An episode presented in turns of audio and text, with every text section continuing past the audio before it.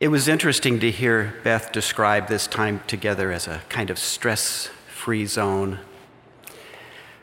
But I'll bet she didn't feel like that last week when she was preaching.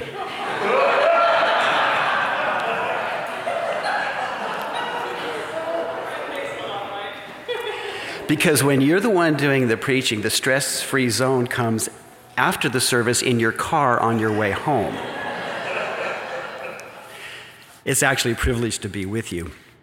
Um, the, uh, you know, normally when uh, you preach in an Anglican setting, you are given texts, uh, which is great because you, you wrestle with the text that you didn't pick for yourself, and it really causes you to dive deeply. I like that. Otherwise, I'm, I'm always going to pick the stuff I like, always navigate that.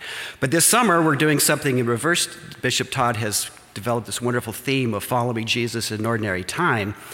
And uh, we get to select our own texts, the ones that we do feel that we want to wrestle with on our own. And uh, so I got to pick this portion of what we call the Sermon on the Mount. Most of you be familiar with this. It, it, tends to span Matthew 5, 6, and 7, those three great chapters in the Bible. Very famous text of Scripture. Um, those great words we heard this morning that we call the, the Beatitudes, statements of blessing, have been treasured by people for centuries. Uh, countless books have been written on the Beatitudes alone, not to mention the Sermon on the Mount. Uh, historical figures like Gandhi or Dietrich Bonhoeffer or Martin Luther King Jr. have found incredible inspiration in these words given to us by Jesus. And this text of Scripture, like, like all texts within the Bible, can be approached in a variety of ways, through, through different kinds of lenses, so to speak. And so the, the language scholar, for example, will take the, the ancient text, the Greek text, and, and, and translate it into words within the common vernacular for a particular people group. And the exegete, uh, the one who does the work of exegesis, will, will interpret the text, wrestling with words and phrases and, and dealing with issues like historical context and the intent of the author. Uh, the composer, the musician, has an interesting lens. The composer will, will linger with the, the rhythms and will explore the sort of ebb and flow of the text and gather those words together into new melodies. While the worshiper listens to the text, letting the words speak that those words might actually reveal the heart of God. And so we have these different ways that we look at Scripture, these different lenses, so to speak. But what about the one who set about to do the work of the storyteller. You know, the one who put ink to parchment, Matthew in this case. What about the writer, the, the artist who used words to paint these kinds of portraits? How did he approach the text? What, what did he actually think that he was doing in this process?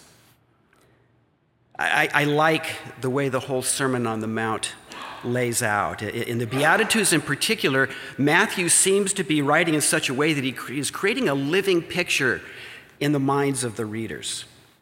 Now, now some scholars would say, well, this is primarily a, a teaching document of the early church, which it certainly was. Uh, it was designed to offer Jesus' words as a, as a kind of code of conduct, a spiritual code of conduct. Um, that would be even an, an expansion and a deepening of the intent of the Ten Commandments. People have written about how these great words ought to be applied to our lives, how one's spirituality and discipleship and even ethics might be enhanced by following these directives of Jesus. And, and while it's true that these great words have, have a formative basis within our own spiritual lives, I often wonder whether Matthew was only writing a spiritual and behavioral prescription or if he was also creating a literary portrait for us, seeking to impact our, our imaginations as well as our expectations about following Jesus. I mean, after all, the people of the ancient world would have been accustomed to a, a more storytelling tradition. They would have been okay with stories being told over shared meals and around campfires, where, where the, the tales of the past would take on new life in the imaginations of those who were present. Well, this, this great discourse that we call the Sermon on the Mount, while it does span chapters 5, 6, and 7 in Matthew, actually begins at the very end of chapter 4, which we heard this morning. And Matthew sets the stage for what is to come by placing Jesus in a particular location. It's an ordinary rural place there in Galilee. And we see Jesus doing the kinds of things that we would expect Jesus to be doing. That Jesus went throughout all Galilee, teaching in their synagogues and proclaiming the good news of the kingdom and curing every disease and every sickness among the people. And so his fame spread throughout all Syria, and they brought to him all the sick, those who were afflicted with various diseases and pains, demoniacs, epileptics, paralytics, and he cured them. And great crowds followed him from Galilee, the Decapolis, Jerusalem, Judea, and from beyond the Jordan. Now, this is a visual image of Jesus in motion. He, he teaches, he proclaims the good news of God's kingdom. He puts his hands on broken and suffering people and makes them whole. Well, word gets out about that sort of stuff, right? So clearly, people began traveling. When they heard about what was going on, they went great distances to find Jesus. Now, Matthew paints this part of the picture with a very broad brush. And he indicates that there are crowds coming from all over ancient Palestine, from the north of Syria to the south of Jerusalem, and even clear over on the other side of the Jordan River, where the populations were made up of both Jews and Gentiles. So let your mind go for a moment. Can you sort of see these crowds? Can you imagine the makeup, the character, the nature of these crowds? It's a fascinating mix of people, I think. You have some who were sick, injured, paralyzed, some stumbling along while others are strapped down to pallets for fear that they might fall and injure themselves even further. There were those who, who brought their loved ones to this place, people whose bodies might have been whole, but whose hearts were broken because of the suffering of the people they carried with them. And others were come because they were spiritually starved or maybe socially marginalized and clearly, there would have been just the curious people who wanted to know what all the hubbub was about and see for themselves. There would probably even be agents of the state, Roman soldiers dispatched to make sure that as this crowd gathers, something terrible didn't happen. Now, at this point in the story, however, there would be a great deal of rejoicing in this mob of people because we're told that Jesus cured every single person who needed curing. All of them. There would be laughing, there would be tears of joy, there would be a sense of, of amazement everywhere. Now, if we were watching this as a film, I, I, imagine the camera just sort of sweeping across the, the very nature of this crowd and all the celebration taking place and the amazement of the moment. But then it would stop and the lens would focus in on Jesus. And as it focuses in on him, he kind of steps away. He moves away from the people because when Jesus saw the crowds, he went up on the mountain. And after he sat down, his disciples came to him and he began to speak and he taught them. Well, from the slope of that hill or that mountain or whatever it was, Jesus just sits. But now he's got a new vantage point from which he can see everything that's happening in that valley down below him. His view is, for the most part, unrestricted.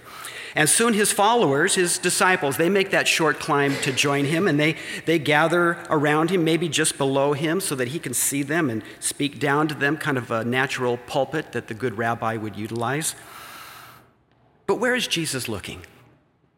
You know, has he disengaged from the crowds in order to begin a, a kind of private and somewhat abstract teaching about personal spirituality?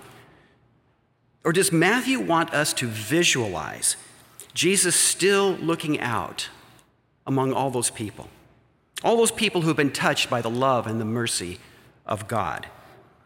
Do, do Jesus' eyes fall on some who he remembers were suffering so deeply from the poverty of disease that they could barely find their next breath, that the very spirit of life was fading away from them when he says, Blessed are the poor in spirit, for theirs is the kingdom of heaven. And maybe he sees those who he remembers had just given up hope, those who had already prepared themselves for a lifetime of grief but instead found new life at the touch of Jesus when he says, Blessed are those who mourn, for they will be comforted. And maybe there were some gathered there who had been socially marginalized because of diseases that had been interpreted as evidence of God's disfavor in their lives. But at Jesus' touch, they were drawn right back into the center of human life because they were drawn back into the center of God's love. They were no longer the ones with nothing.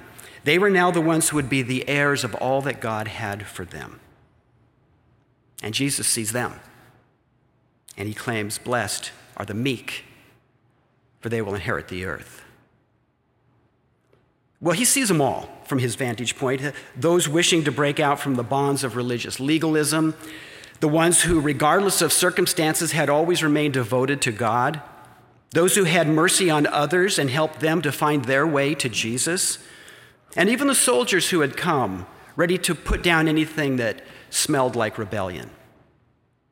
He captures them all in the same embrace of love when he says, Blessed are those who hunger and thirst for righteousness, for they will be filled. And blessed are the merciful, for they will receive mercy. Blessed are the pure in heart, for they will see God. And blessed are the peacemakers, for they will be called children of God. So he sees them. He sees the crowds, the ones who are gathered down in that valley. They are real to him. And he not only has the authority to bless them, but he declares something that is true that their lives have been touched by God and are therefore blessed. They're not blessed if they now go out and do something else. They are blessed because God has already done something for them. This is no abstract, theological, heartwarming type of blessing. It is a declaration of something that has actually happened in that time and place.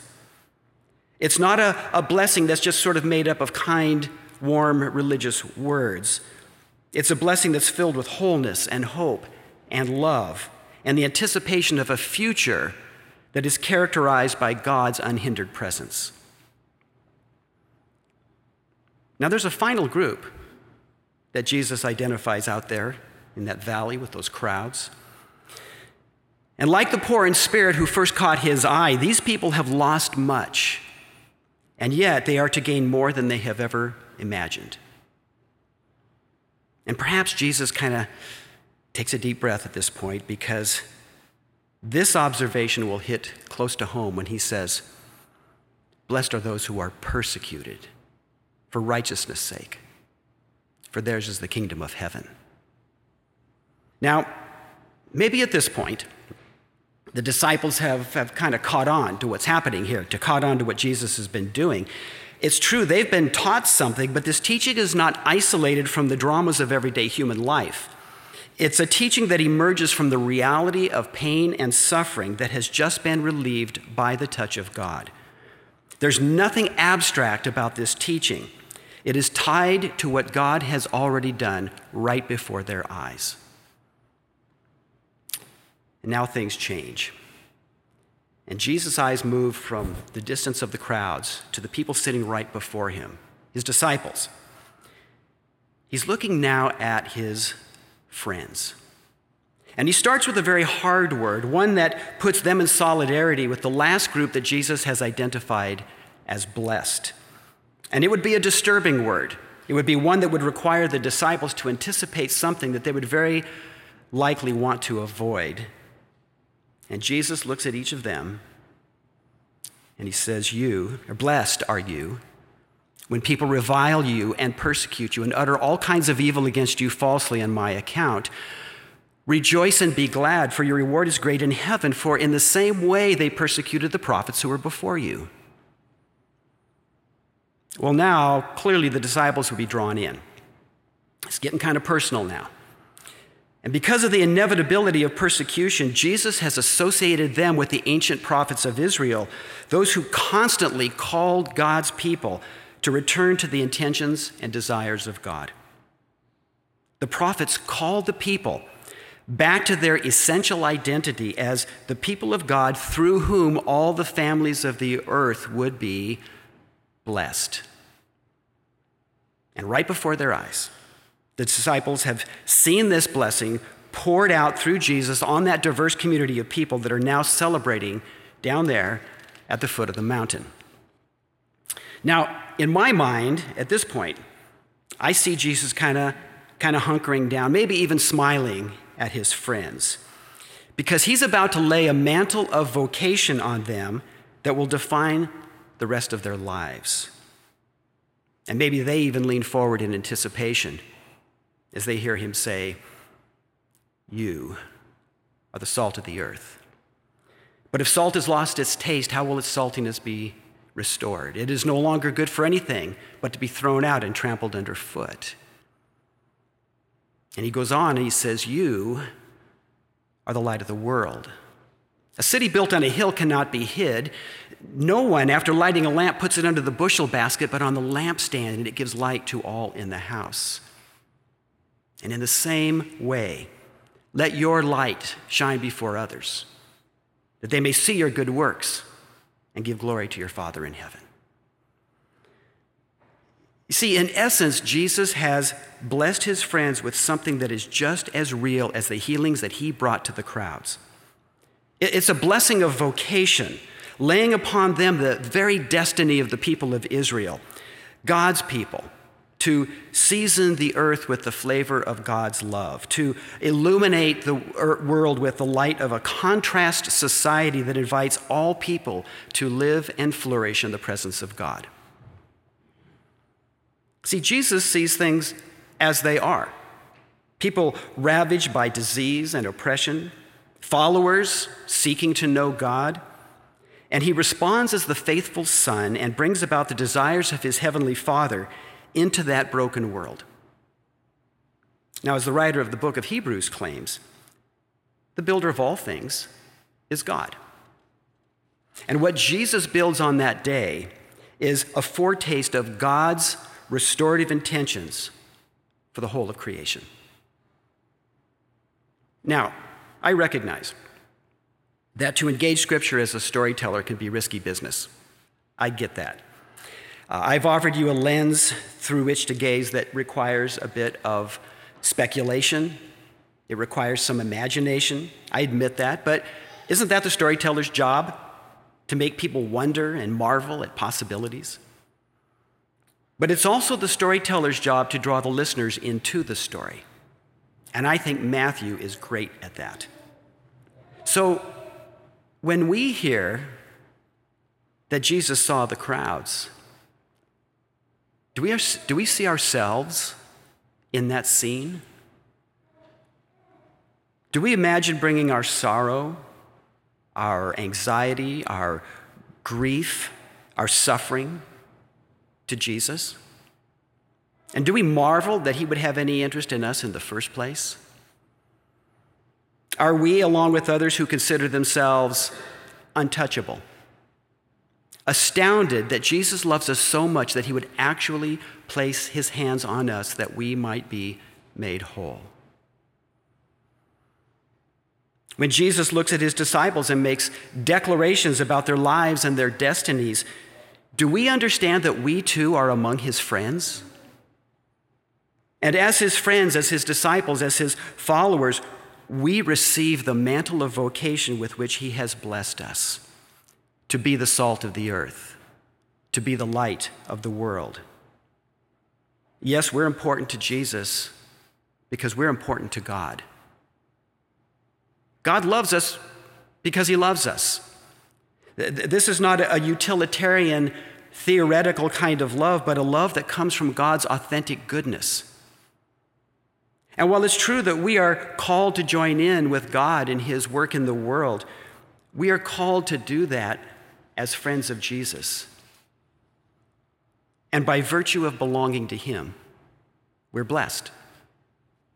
You know, I think it's significant that Jesus performs these miracles and speaks these brilliant words in that somewhat remote and rural setting out there near the Sea of Galilee.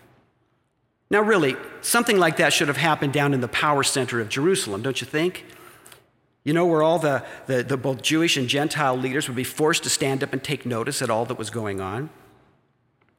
But instead, the story takes place in the ordinariness of Jesus' home turf, the region where he grew up.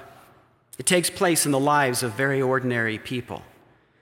The whole ordinariness of everyday life, captured by conversations and meals and parables and prayers, seem to be Jesus' preferred context for ministry. Well, most of us are not power brokers. We're kind of just regular folks. The influence that we bring into the world is, is quite often limited to the ordinariness of our daily lives. And yet, that's the very place where we are called to be the salt of the earth, to be the light of the world. And Jesus goes before us into those ordinary places, but his spirit also resides within us as we go. And with that, we are able to embrace Jesus' call to rejoice and be glad. Amen.